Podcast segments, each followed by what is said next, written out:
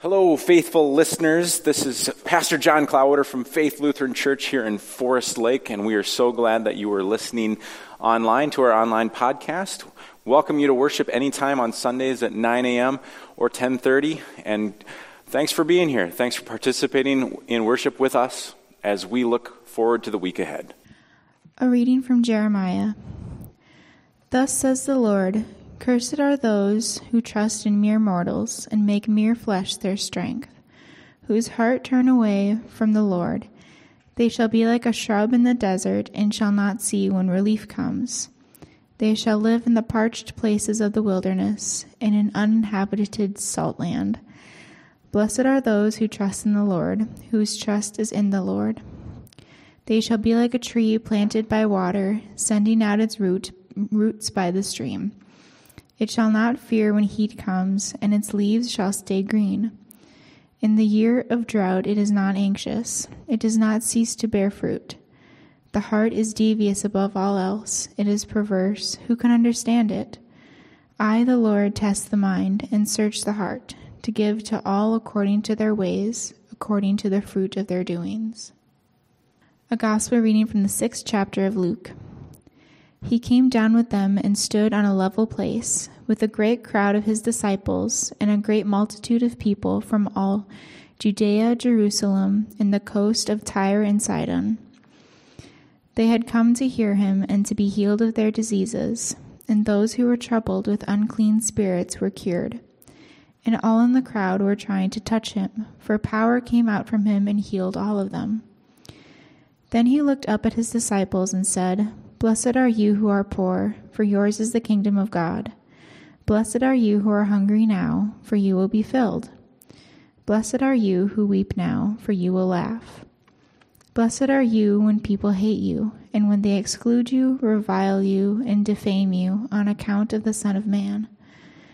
Rejoice in that day and leap for joy, for surely your reward is great in heaven. For that is what their ancestors did to the prophets. But woe to you who are rich, for you have received your consolation. Woe to you who are full now, for you will be hungry. Woe to you who are laughing now, for you will mourn and weep. Woe to you when all speak well of you, for that is what their ancestors did to the false prophets. Grace and peace to you, my friends in faith. Think about some of the labels that we bestow or have been bestowed upon us stupid, ugly. You ever been called or heard someone called trash or loser? We've got plenty of labels that we use to tear each other down. And those labels can hurt, especially when our identity is identified with our shortcomings. As we think about the things in our lives that we don't want pointed out. These labels might have a lasting effect on us. We might start to believe them. There might be people who have labels bestowed upon them that, that just surprise us because, by all other appearances, they might be very accomplished. Here's an example. Could you imagine an Olympic athlete whose legacy is actually associated with their shortcomings? Think about that. They're an Olympian at the top of their game, yet they're remembered for being a failure. Someone that comes to mind is uh, back in 2006 in Torino, Italy, there was a young American snowboarder who was in complete control of a race, cruising towards the gold, and then this happened. Like I said, all she wanted was the holeshot, and she could just run with it. Exactly. She, oh! Jacobellis goes down. Oh, Ellis goes what? down. A shocker on the home stretch. Tanja Frieden of Switzerland grabs the gold, and Jacobellis gets the silver.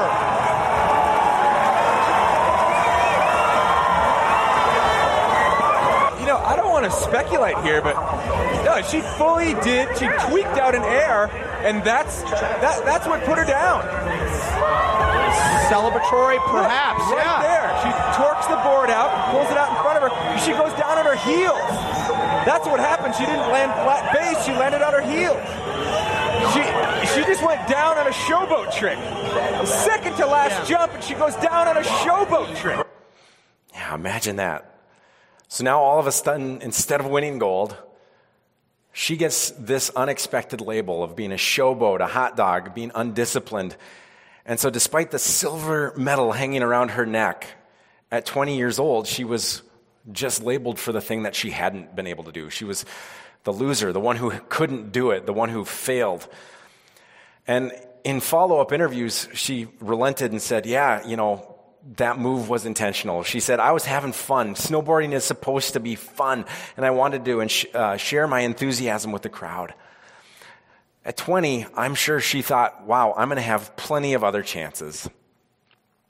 So she did. In 2010, she went to Vancouver. She avoided a collision which forced her to slide off the course. Automatic disqualification, no medal. 2014, Sochi. She was leading in the semifinal, but crashed. No medal. 2018, Pyeongchang, she made the finals, and the top four are almost guaranteed because, you know, you're in the top four, you're almost guaranteed to medal. Yet she finished fourth by 0.003 seconds and no medal yet again. Now, the thing about Lindsey Jacobellis is away from the Olympics, she almost always wins. She has won six gold medals at the World Championships. At the Winter X Games, she's finished first 10 times. This is someone who is well respected in her sport as a winner. She wins. But to the casual American fan, like almost all of us, what do we remember her for? That crash, the hot dogging, the showboating. We remember her for her mistake. She said, Well, snowboarding's fun, but do you think this was fun? Is this the fun way for her to live? Do you think she thinks it's fun to have to answer questions about this year after year? I wonder, as we kind of make this pivot then to thinking about Jesus, Jesus had such a magnetizing presence. Do you think Jesus was someone really fun to be around? And, and no, I, am not talking about Mr. Water to wine guy. Like, yeah, you know, he's got these moments, but think about the depth of what Jesus had to say, but also the ways that people would have been healed in his presence, that all of these followers wanted to be around him.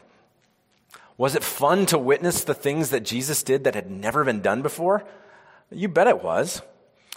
So, in the beginning of his ministry, and that's what we get here according to Luke, Jesus has gone up the mountainside. He gives a very similar message that we often think of as the Sermon on the Mount. But in reality, the Sermon on the Mount is what happens in Matthew's gospel. In Luke's gospel, he's gone up the mountain and he chooses his 12 apostles. And then they come down from the mountain and he preaches on this level place. This great multitude of people are in front of him. It's called the Sermon on the Plain. So, who is with Jesus on the plain? Well, let's start with those apostles that have come down the mountain with him, the disciples. These are professional fishermen.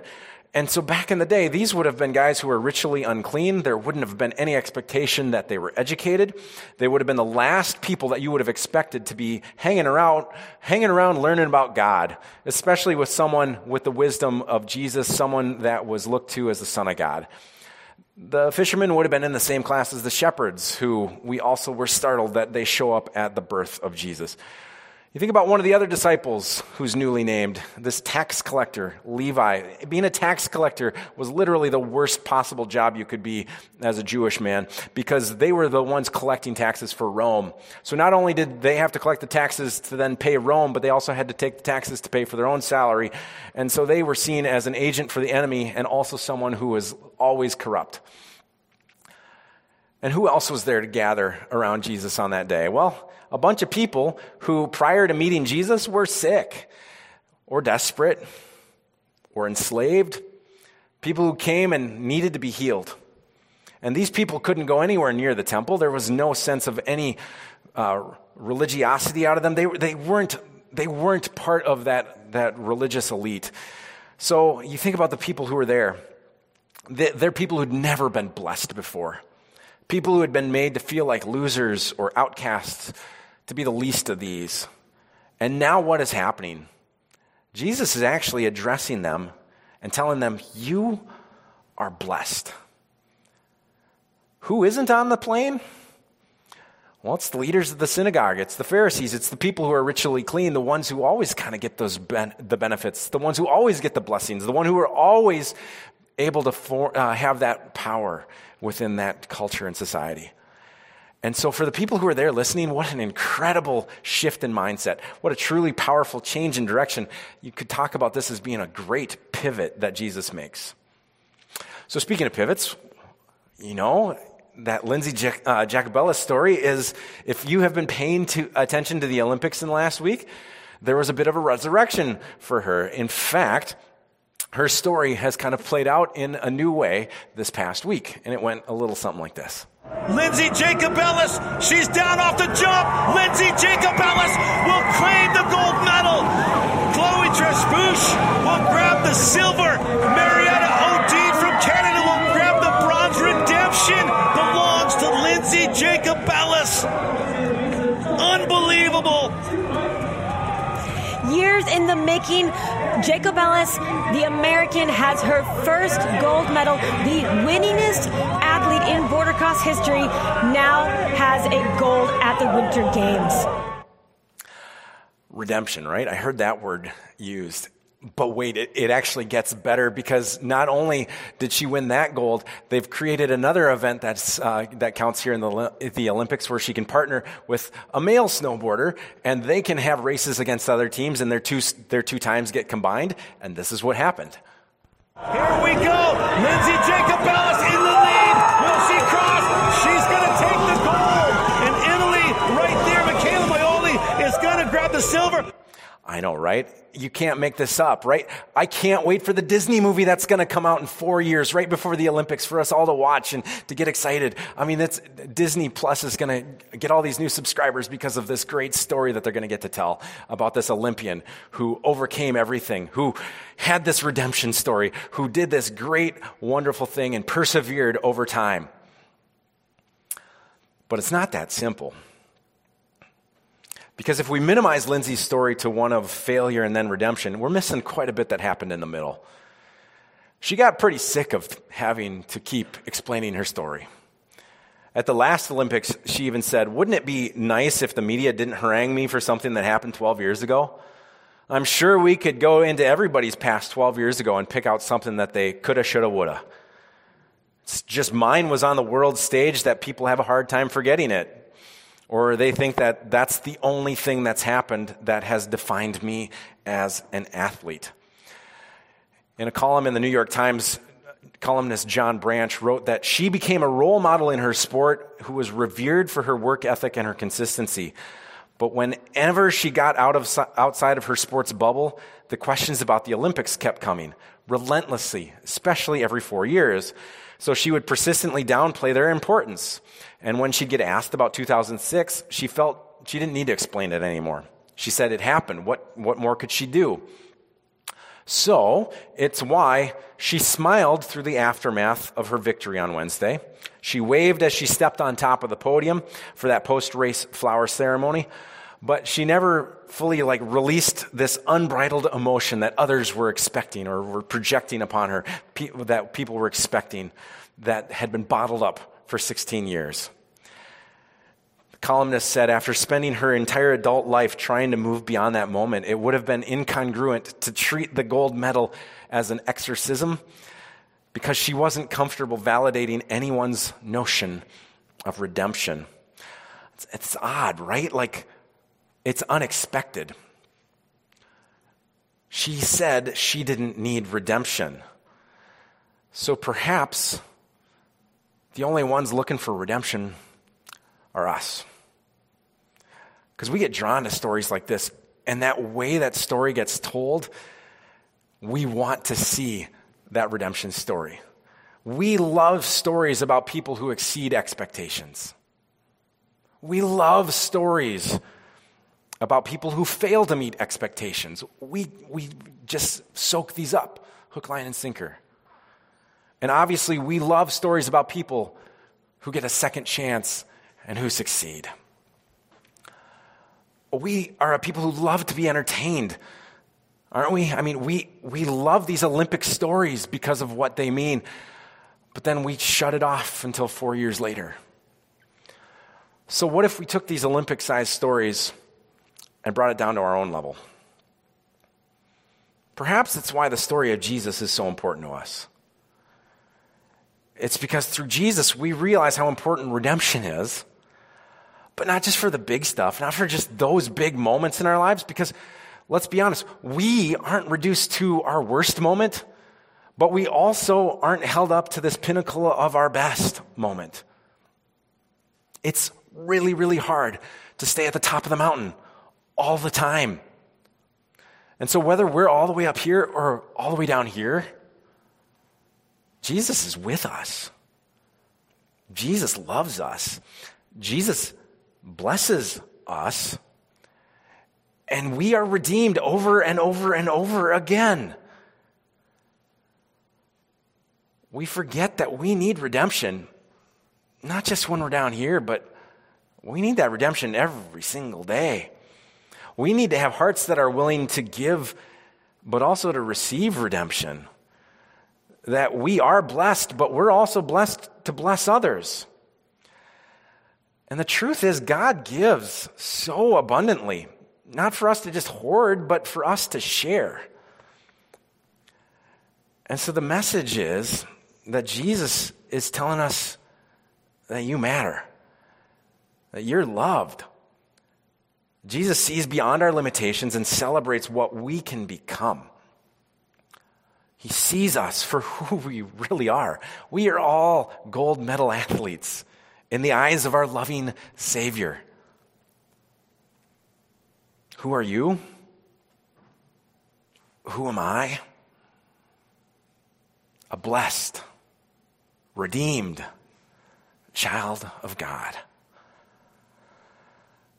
That's a label that I can live with. Amen. Well, that's it for this week's sermon. Thank you for joining us. Look for more information on faithfl.org or certainly reach out to the office if you would like to receive weekly email updates. Thank you.